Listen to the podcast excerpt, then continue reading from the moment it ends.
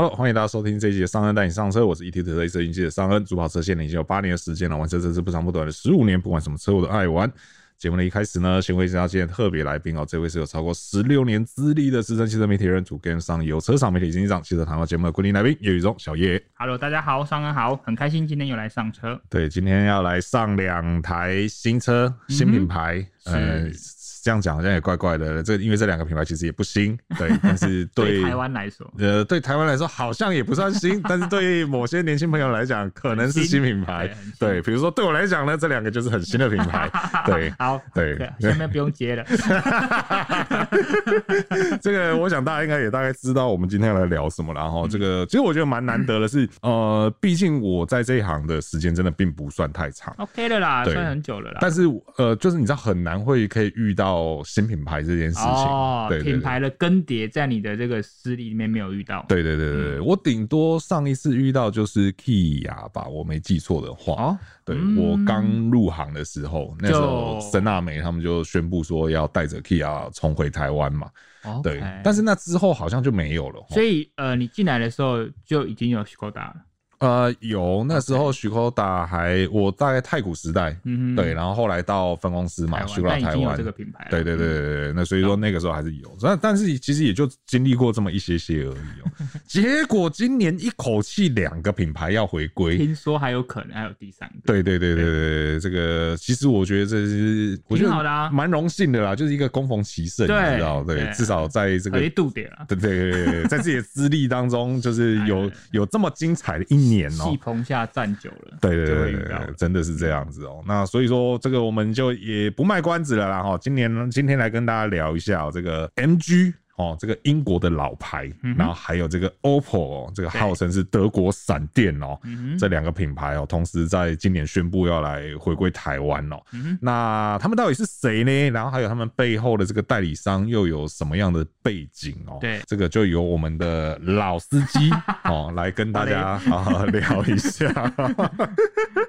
好，那首先我们就先来聊这个 M G 啦。嗯、那先聊 M G 的原因是因为 M G 他们已经正式发出邀请哦、喔。对，在这个七月二十七号，对，礼拜三的时候会来做这个品牌的发布会。是的，对。那大家听到这一集节目的时候呢，应该是隔天。嗯哦，所以说呃。当然，我们现在讲的很多东西可能都只是预测，嗯、对，因为我们没有这个超能力，我们没办法穿越时空，没办法知道下礼拜三到底要发表什么东西。嗯哦、但是大家在听到这期节目的时候，其实应该已经看到这个 M G 他们发表会的一些报道了，嗯、对，可能细节会相对多一点、哦、那我们其实目前就我们知道的资讯来跟大家聊啦。好的、哦，那我先稍微讲一下 M G 的背景啦。哦、其实这个这个品牌真的也是历史算蛮悠久的、哦，因为它创立是在一九。一九二四年，再两年就满百年。对对对对对，但是他们现在已经说自己是百年老牌。十五路，我那时候本来你知道，我本来因为我们都有收到邀请函嘛，然后邀请函上面就是百年嘛，然后我想说，嗯。百年那应该就是至少是你知道一九二二年百年多一点，对对对对对，通常是会多一点嘛。嗯、我第一次遇到还没有满百年，然后说自己是百年品牌，就跟很多那种小吃店卤肉饭三代，对，對现在第一代。对，那其实 M G 过去在台湾是有。这个车车款的、哦、对，大家可能印象比较深刻的都是一些小跑车 M G F， 对，如果比较资深的人应该资深的车迷应该有印象这台小跑车。哇，你讲得出来名字，我知道型，但我不知道名字。我刚才 Google 查到的啊 ，OK， 好，好不承认自己有多老。对，那其实这个品牌可能呃。现在更多人知道的应该是，就是它其实是中国上汽上海汽车 的, 的旗下的品牌哦、喔。嗯、那它去年其实在全球的销售量是超过四十六万台，其实还是蛮厉害的。对，就是也不算太少。在欧洲我记得就卖了两万多台，因为他们二零二零年才进欧洲啊。对对对对对对，其实也算重回。对，重回欧洲市场的，不是？对，那刚回去的话，其实也都还有一个还算不错的销售成绩哦、喔。嗯、那其实，在二零一九年的时候，就曾经有传说过他要回归台湾。哦，真的这么早就传说了？对，嗯、只是那个时候，因为因为其实那个时候的，因为我现在回去看那个时候的报道，嗯、大家都是一个你要说比较隐晦的讲法嘛，又或者说大家其实根本没有确定最终接代理会是谁。其实那个时候都没有讲到说代理商会是谁，所以那个时候可能已经开始在接触，对，有人走漏了风声，就可能他们有原厂代表的人来。或许对，在谈判，但是还没有确认。对，直到了现在，哦，他们终于确认才会跟大家公布。对，而且那个时候的操作也很有趣哦。那时候是说，呃，会选在那个时间点回来，是为了这个那时候二零一九年好像有一个计程车汰旧换新的补助嘛，嗯、而且那个补助就是那个看起来是一个蛮大的商机啦。对，据说那个时候本来是要趁那一波顺势回归这样子，但也好险啊。那个时候没有回来， 對, 对对对，因為那个时候后来疫情就爆发了啊，对对对对对 对, 對, 對啊，所以说这个曾经有这样的的的传说啦，齁。嗯那当然，今年现在大家也都知道了啦，就是最后是由中华汽车拿下代理权，是的，对，然后他们会用这个独立分公司的形式去经营哦、喔，嗯、这个也就是我们上一期讲到了，就是这个公司也分很严，所以他们的公司不在杨美。哎、欸，我听说的，嗯、你办公室不在啊？对，办公室不在，对对对对对。当然，生产基地应该还是在杨美，对对对对，他们以后会主要会有先国产，对 对, 對，但他们的。办公室是在台北，对对对对，干嘛把人家办公室都讲得那么清楚？对对对，没有，因为那个办公室这件事情很好笑，是我因为上礼拜我有跟这个中华去小琉球，是的，然后晚上就反正就有聊到就是关于 M G 的事情嘛，啊、然后他们就讲说，因为你知道吗，他们的 M G 台北的办公室。你有听说吗？我知道，我知道，对对对，是在某一个同业的同一栋大楼嘛，所以他们然后有些困扰了。对对对，然后就他们说那个时候就是他们刚搬进去，然后招牌刚挂起来，对，然后那个同业就出了一个报道。就说这个独家抓到这个 M G 的办公室在哪里？啊，啊我就早上坐电梯看到，啊，我就写个报道，是我的错吗？对，不是因为那个时候，那个时候 M G 他们内部就开始在检讨，他们就他们一开始认为有内鬼，对对，因为怎么会？办公室招牌才刚挂起来，对啊，然后马上就有人从门口拍，那不是扛棒的师傅，对对，怎么会有人就从门口就拍了一张照片，然后说独家捕获他们办公室在哪里？对，就后来了解了一下，没有，因为啊，同一就同一栋没、欸，所以他们以后那些车也不能乱放、啊，真的，对啊，大家以后如果去逛饶河夜市可以多看一下，哎、欸，这个保密防谍真的很难做哎、欸，因为嗯。对啦，这你这你能怎么办？你又不可能去，就是去研究每一个媒体的办公室的位置。对啊，真的是太巧了，就是因为世界就这么小。对啊，有啦，我有帮他们想到解套的办法啦，就是你在附近别的大楼再租停车场，只能这样，但是你还是会在车附近出没。哦，对啦，对啦，对相对来讲，对面就有一个公有的停车场嘛。对对 对, 对, 对啊，那但是你车还是会从门口开下去。是啦，是啦，是啦，这真的好难哦，这个 M G 可是你又不能太远，就很麻烦。对对 对, 对，好吧 ，M G 的朋友真的是辛苦了、哦。对对啊，那个真的是很好笑，怎么会一开始办公室就对对啊？那因为我们讲了，它是会以独立分公司的形式来经营。嗯、所以其实虽然说是中华汽车的分公司，但是通常他们的习惯是各品牌都会蛮独立的啦，我们只能这样讲。嗯、因为大家也都知道，其实中国大陆生产的新车是没办法直接进口台湾的、喔。M G 其实在泰国也有生产基地啦，相对来讲离台湾最近。对，其实东南亚都有啦，印度、印尼好像也都有。对对对对 对, 對。那不过初期的话，目前我们的了解是说，它还是会以中华嗯去做生产。嗯对对，用利用中华产线这样子。那目前掌握到的是初期的车款应该会是这个 H S， 嗯哼，哦、这个 M G H S 这个车名也是非常的简单明了、哦。对啊，而且在我们今天录音的早上的时候，好像才有网友对在路上抓到测试车。对对，其实因为之前一直我们就都有看到测试车，有人拍到。对对对对，持续陆陆续续，而且再加上这个什么油耗测试的数据，对啊，其实在数据上也都被发现。对对对对，只是比较有趣的是。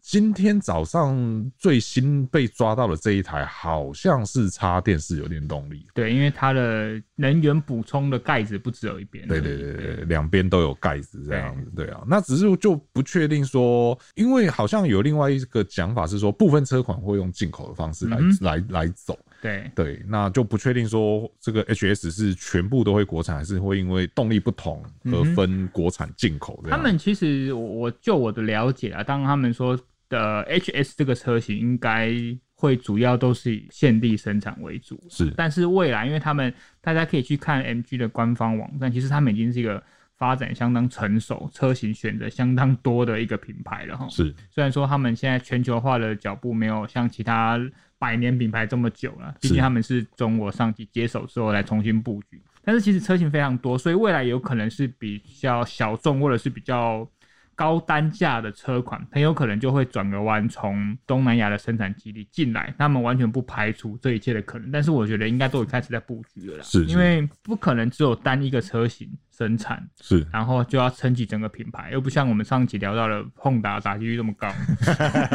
党党是强棒这样子。对啊，而且基本上我们传统的思维，你要把这个品牌让大家的品牌形象好，你除了几款比较 C P 值高热卖的车款，你还是必须要有几台它可能不会是热卖，可能是赔钱货，但是它可能是比较高定位比较贵的旗舰车型，才能撑起你这个品牌的高度。是是是，对啊，所以我觉得那应该都可能会是未来看得到的进口的 M G 车款。是是是，那其实我们因为刚好我才跟他们聊过，就是前两天才跟他们聊过、嗯、他们就是那时候他们品牌的这个代表就跟我提到了一件事情，是说他们事实上他们自己也知道自己的身份对可能会有一些劣势，对、哦、就是我们就明白了讲，是说我们刚刚开头就讲了嘛，就是他们其实是上汽的子品牌，上汽旗下的品牌，他就把你就可以把他英国的百年有点忘记，他就是中国，对对对，现在他老板是中国人、啊、对对对对 对, 對，那但是他们也就是很直接明白的讲说，其实他们也不会想要刻意去掩盖，对对 对, 對，因为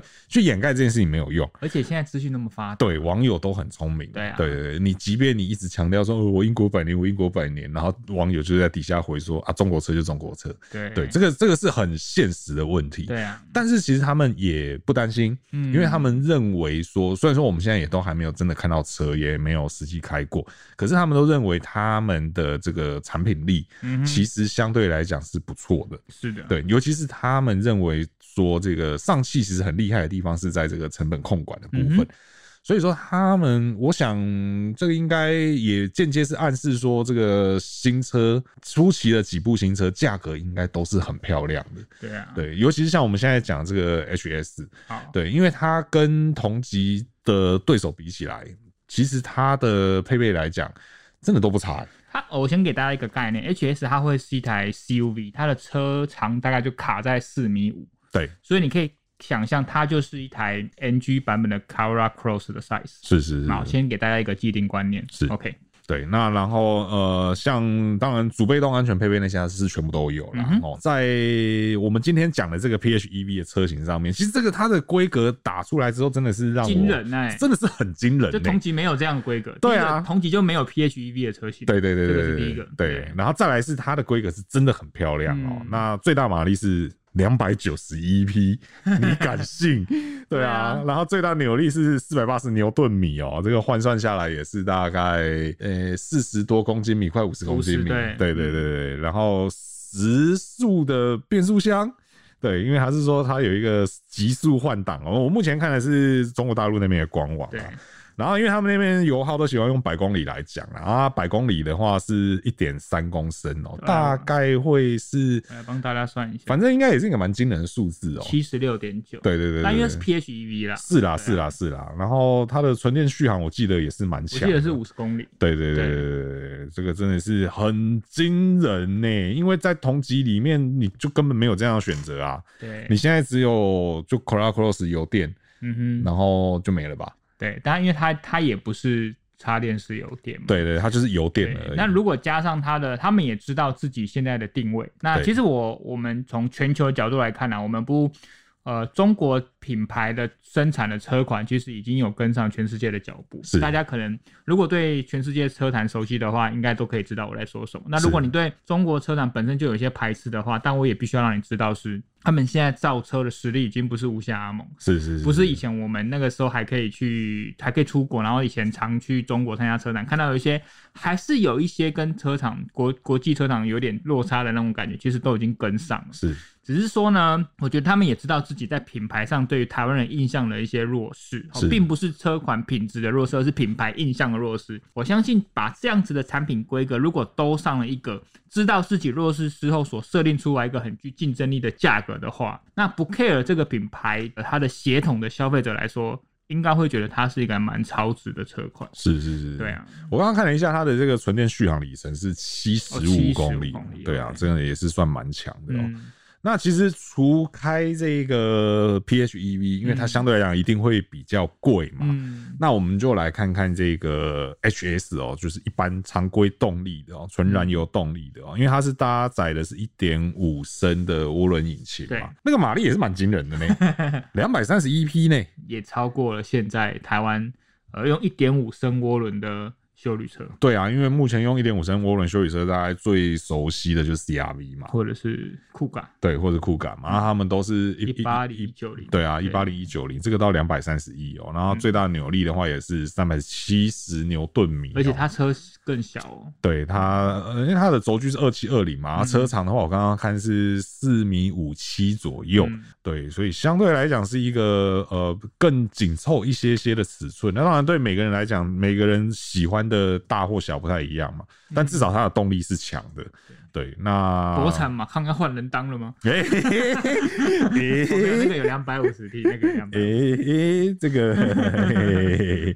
对。那当然它的那个配备上，因为它就有一个什么 M G Pilot 嘛，嗯，虽然说在中国大陆那边他们的分法是，它也不是说全车系标配，嗯，对，它还是有分等级，嗯，它都是要到比较高规才会有，对，还会有这个驾驶辅助系统， 系统，对。可是我相信在台湾应该是不会这样子操作，聪明的话， 对， 對， 對， 對，除非说你有一个呃接接受订单生产的入门车款，对对对 对， 對，或者说那个就是我们所谓的上门车型嘛，对，对，我有一个很便宜的，比如说可能跟你讲什么六十九万九啊，嗯，然后不然在这个话术上再弄一下这个旧换新六十四万九啊之类的，对，然后先吸引客客人上门哦，喔。但我想主要销售的应该都还是有标配 A D A S 系统的车型，如果七十万起，然后就有两百三十，对不对？那如果你接近七十五万以上，你还有 P H E V。对哦，那我觉得有杀伤力啊。对啊，那当然这个价格都是我们自己以现在市场的空缺下去谈的啦。对 对， 对， 对， 对，因为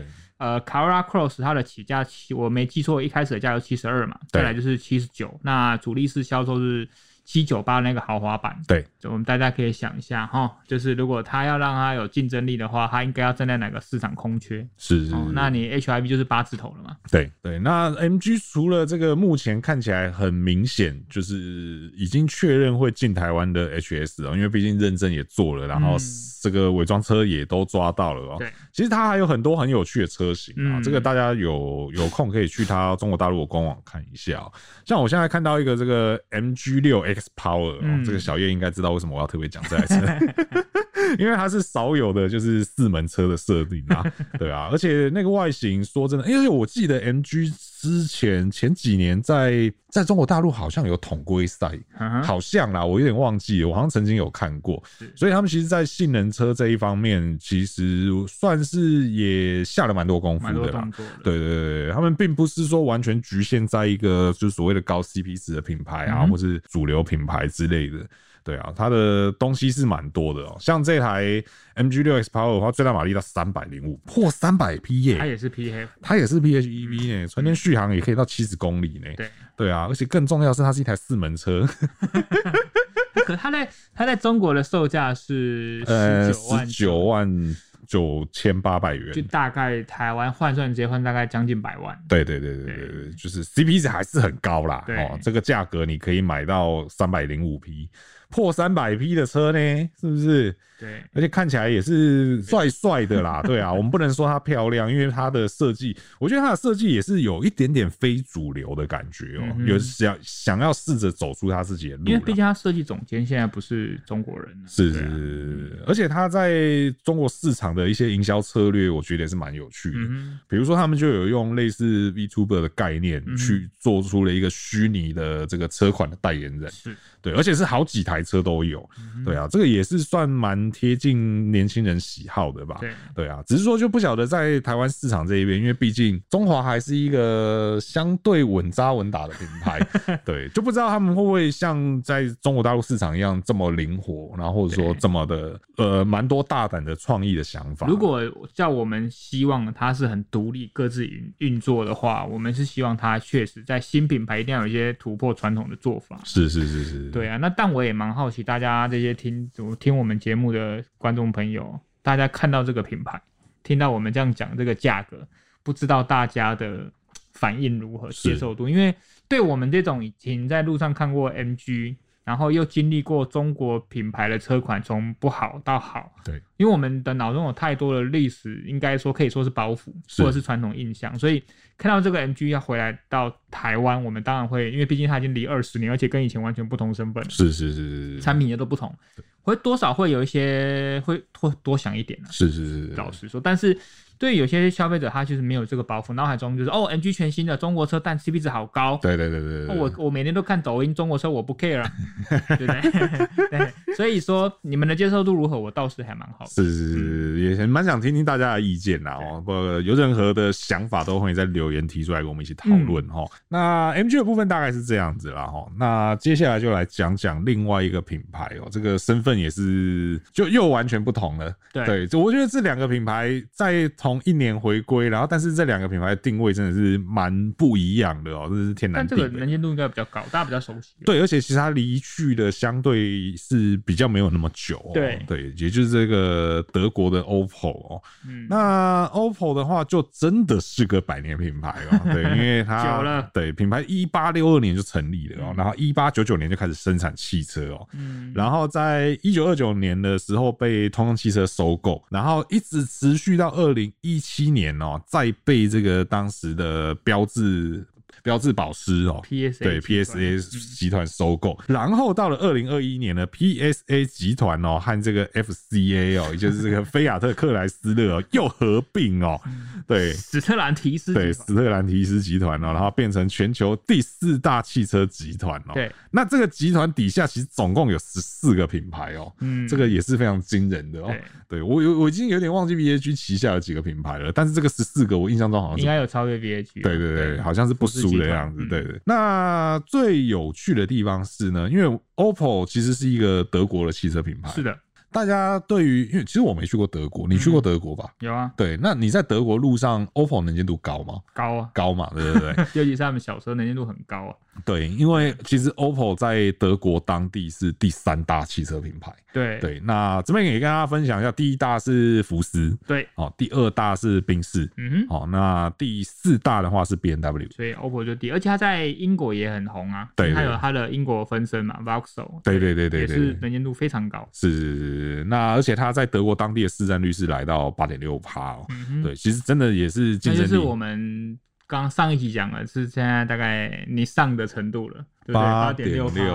你上的程度，或者是福特的程度，对啊，其实也是很高能见度，对对对对、嗯、那其实过去 O P E L 在台湾也有年销破万的成绩、嗯、这个是蛮让人惊讶的、喔、对啊，因为毕竟我没有经历过那个年代， 二零, 它是二零一二年退出台湾市场，對對對對，所以那个、哦、那个时候你还没有还没有入行，还没有，就差一点点了，就将近了嘛。对对对对对， okay, 好就差一点。你那时候很可惜没有看到 O P E L， 对 对, 對、嗯，然后也没有看到他退出。对， okay, 好對，而且那个时候他退出的时候是在裕隆通用哦、喔。是的，对，这个时候他裕隆通用手上还有别克。对对 对, 對，这个实在是很微妙的一件事情哦、喔。就是虽然说裕隆跟中华毕竟还是对外界来讲是两个品牌，但是同集团。对，但是它其实是同集团、嗯。那当年 O P E L 在裕隆通用手上结束掉，对，然后现在 M G 在中华汽车手上火起来，对，这个真的是你要说历史的巧合吗？还是这个这样命运的纠葛？对对 对, 對，真的是很好，蛮让人觉得有趣的一件事情、喔。是的。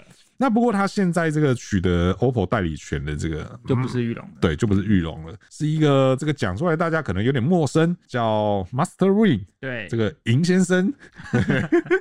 银专家，对对对，银专家，对，专门赢、啊，对对对对，专门赢的啦，没有在输的啦哦，对，这个听起来很陌生啊。其实当初我看到这个名字，我也觉得很陌生。然后、uh huh. 这谁啊？你哪位？ 對, 对，但其实他好像大有来头。就是你如果你比较熟悉经销商布局通路的人，你应该都知道他啦。是是是，他是这个马自达很大的经销商哦、喔。其实也不要说马自达很大的经销商，因为在马自达分公司成立前，其实在台湾代理是他吧？嗯哼，对对对，是他把马自达代理进来台湾的嘛？对啊，所以其实是很有经验、啊。对对对，是有曾经操作过品牌的这个重量级的这个公司啦，是，对啊，他即便到到到现在，他在马自达也是很重量级的经销商，嗯、对啊，在北呃中台湾以北都是，他都是一个蛮大的经销商，规模很大，而且他旗下还有贩售这个 Jaguar Land Rover 的经销商，对, 对啊，所以说其实，在汽车销售或品牌经营这一方面，这一个 Master Win 对他也是一个非常有经验的哦。目前知道首波预估的车款是这个 Grandland 跟 Mokka， 大家陌陌生这一下，这啥？哎呀，这是什么？可是如果我们换个角度讲的话，大家应该就会，大家不要忘了，他现在是在。是他名字好长，史特兰提斯的集团。对对对 对, 對，而且他当初是 P S A 收购他的。对，所以说其实他目前就 P T T 网友有一句话啦，就是说反正你就这样想嘛 ，O P E L 现在就是保时 Pajero 的形状，德国版。对对对对，它只是挂了不同的 logo 而已。对啊，其实它官网你去查，其实蛮多都是双生，连那个Citroën在台湾现在卖很好的 Blingo， 它也都有 O P E L 的版本。对对对对对对。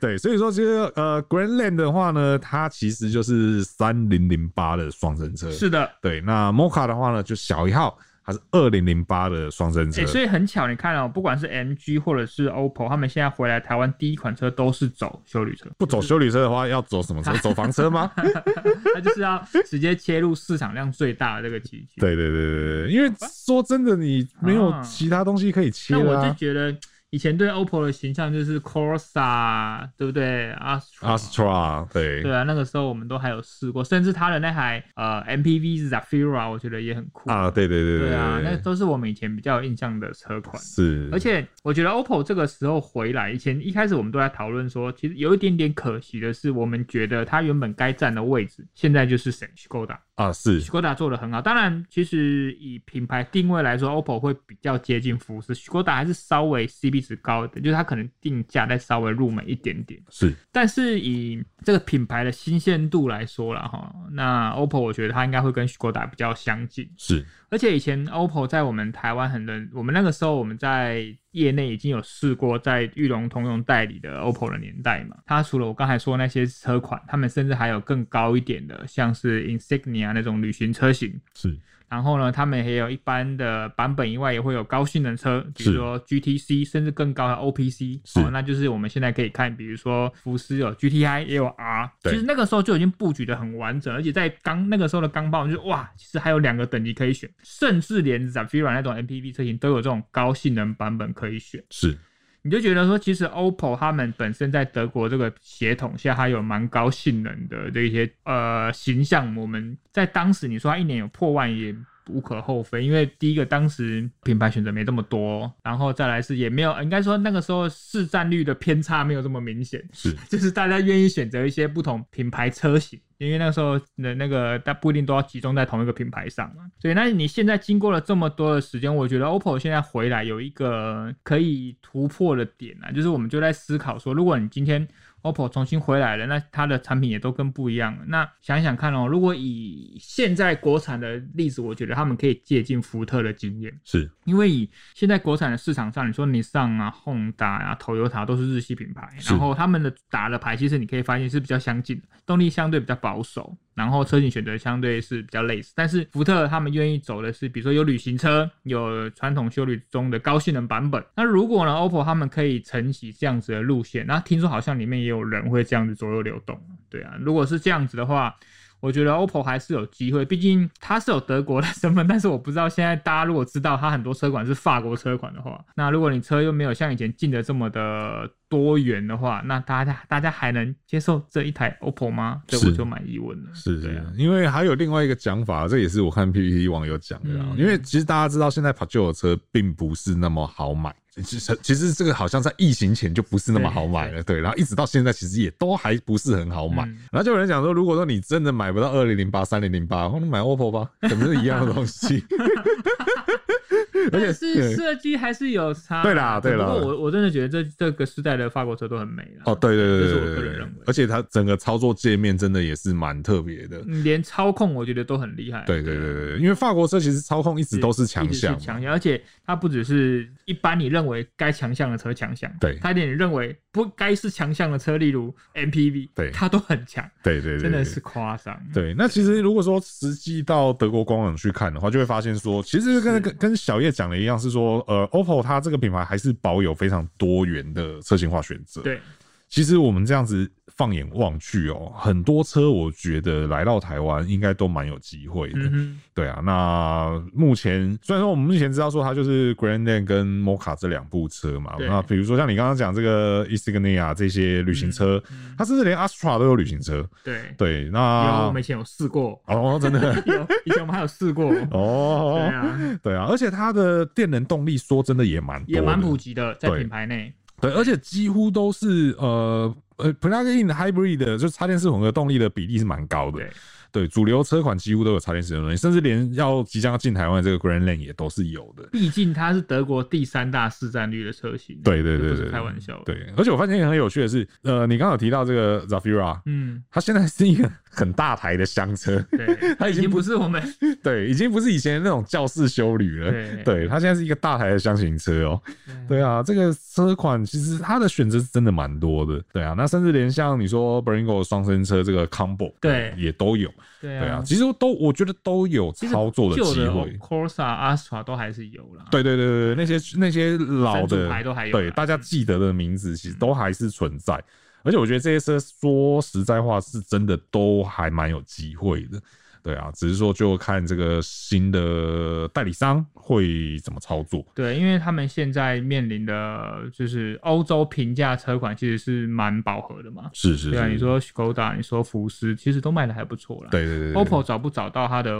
定位，而且你要去哪边挖墙角来卖。对。你要想一下你的客人在哪里，对对啊，这个要想清楚。对对对，嗯、还有就我觉得还有一个问题是说，呃，这我觉得是 O P E L 跟 M G 都要面对的共同课题、喔嗯嗯、那当然前面已经有人示范过怎么做了，对对，就是这种回归的品牌，嗯哼，你的消费者信心要怎么样重新去建立？对。对，那我讲的这个前面有例子可循，就是 Kia 嘛。Kia 对 ，Kia 其实当初刚回来的时候，外面给的最大的质疑都还是说，你曾经离开过，对，你现在重新回来。当然我知道代理商是不同人，嗯，但毕竟品牌是同一品牌，你要我怎么相信你，你不会再离开？对啊，对。那 Kia 其实说真的，森纳美他们是非常用了非常多心力在这件事情上面。是的，嗯、那确实在这两三年也收到不错的成效。嗯，对，因为你看他们的各车型其实。真的都卖的是还不错，我觉得就有几个原因，第一个是车型就丢周啊嘛，对对对 对， 對， 對， 對，车型就真的很受欢迎，而且他们产品实力够。那一开始他们比较遇到大的问题，在一开始国产还没有这么多新车型来的时候，就是在后勤保养也确实有碰到一些阻碍，是是是、哦、那也是有消费者也是蛮多的反应，但是他们现在也很积极的在拓点，然后提升它的服务品质，所以啊，这、就是、就是不外乎就是这两个方式啊，产品够竞争力，价格好，再来就是你的保养维修后勤要让消费者放心，对，其实就是这两个。那其实你再想看看，像我们以前这么陌生的 Skoda， 连台湾连听都没听过，它现在也是卖的下下叫，是对不对？对，那现在人家这样都有机会的话，再回归至少它不是零开始。对、哦、我觉得应该只要操作得宜啦，对，聪明的人更懂，对之类的，不能这样操吧、哦、不能这样操。大家想想看，想想看这个许哥大的朋友，我们无意冒犯哦，只是说因为真的因为身份都很接近啦，对啊对啊，那定位很接近，对对对啊，这个 Kia 跟许哥大身为这个学长学姐啦，对、哦、对啊，那他们哪些事情是做对的，其实蛮值得这些后进学弟学妹们去去做一个参考，至少你有一些消费者的雷标踩。对对对对对对，例如哪些？例如哪？你觉得哪些是哪些是雷？你不要短时间又离开了。哦，对啦，这个是啦。而且就是在后勤保养方面，真的要，或许你一开始你点不够多，对。但是你在第一线的销售人员教育，因为我相信很多人都不会只是新的人嘛，可能有可能是别的品牌过来，是不要把那个恶习带过来。哦，你真的是。好好的面对现在消费者，然后我觉得资讯都曝光的状态下，怎样应对让大家都了解。是，然后现在政府有蛮多像保护的法案嘛，什么柠檬车法案什么的。对啊，我觉得就是照本、哦、慢慢一步一步好好的做，不要贪小便宜。是，我觉得这个很重要。消费者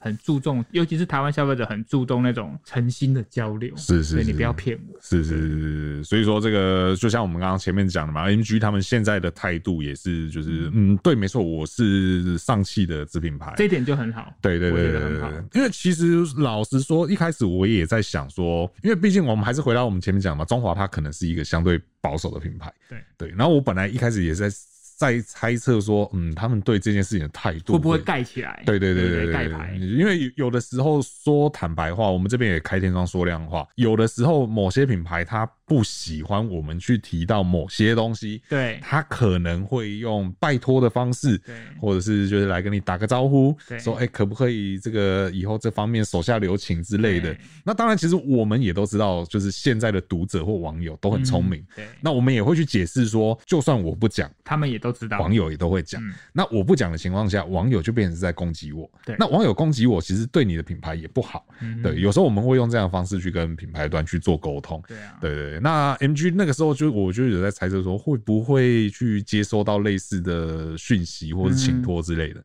结果没有，那天就是他们新的这个公关负责人打电话来，就就开天窗说亮话。对对，他说没关系，你这个就提，因为网友也都知道，我们就是百年英国，呃，中国发扬进军全世界。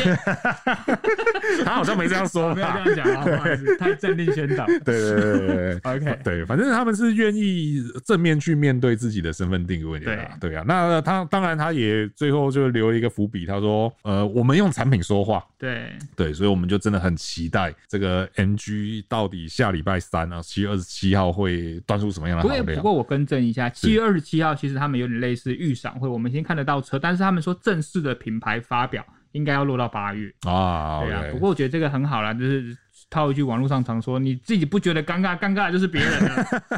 为什么要这样说？因为你自己都不会尴尬自己的定位了，那大家就会、啊、对， okay. 大家就会放过你。OK OK， 产品说话。对对对，那 O P E L 的话就比较晚一点啦。O P E L 的话，目前知道是第四季吧？对，像我们那时候说的第三个品牌，有可能也会是 Jeep。啊，对啊，我很期待啊，对，因为是现在 Jeep 他们现在产品力也够，然后现在台湾喜欢的人也很多，贸易商也进的非常多，是是是，像我们公司同事就有一个人开的是蓝哥，哦、嗯，对，那个车型确实注目度也很高，因为毕竟现在大家喜欢往户外跑，是是 是, 是，对啊，那那个车就是很适合在户外嘛，你在城市内跑起来会很痛苦，不是？ 是, 是这样子吗？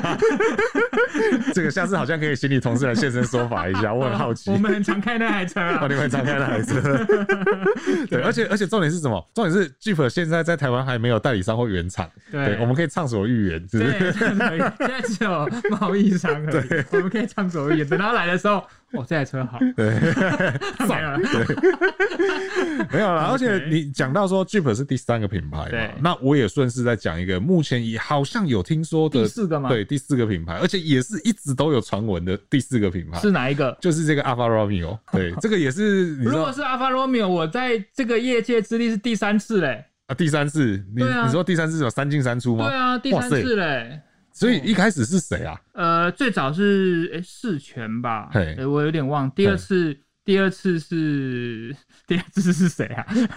反正总是有三进三出，对对对。對，我我确定我已经有在这个业界，我那时候第一次试到这台车，它已经是第二次回来了，好屌哦！对，然后对我这次再换，它就是第三次回来嘞、欸，好强哦！哦，那個、那个时候我们还有什么呃菲亚特、兰吉亚、阿法罗密欧，那个时候是同一个期，大概同蛮近的时间点，都一直在试那些重新回来的意大利车啊，对啊，就觉得啊好新鲜哦、喔，结果没想到。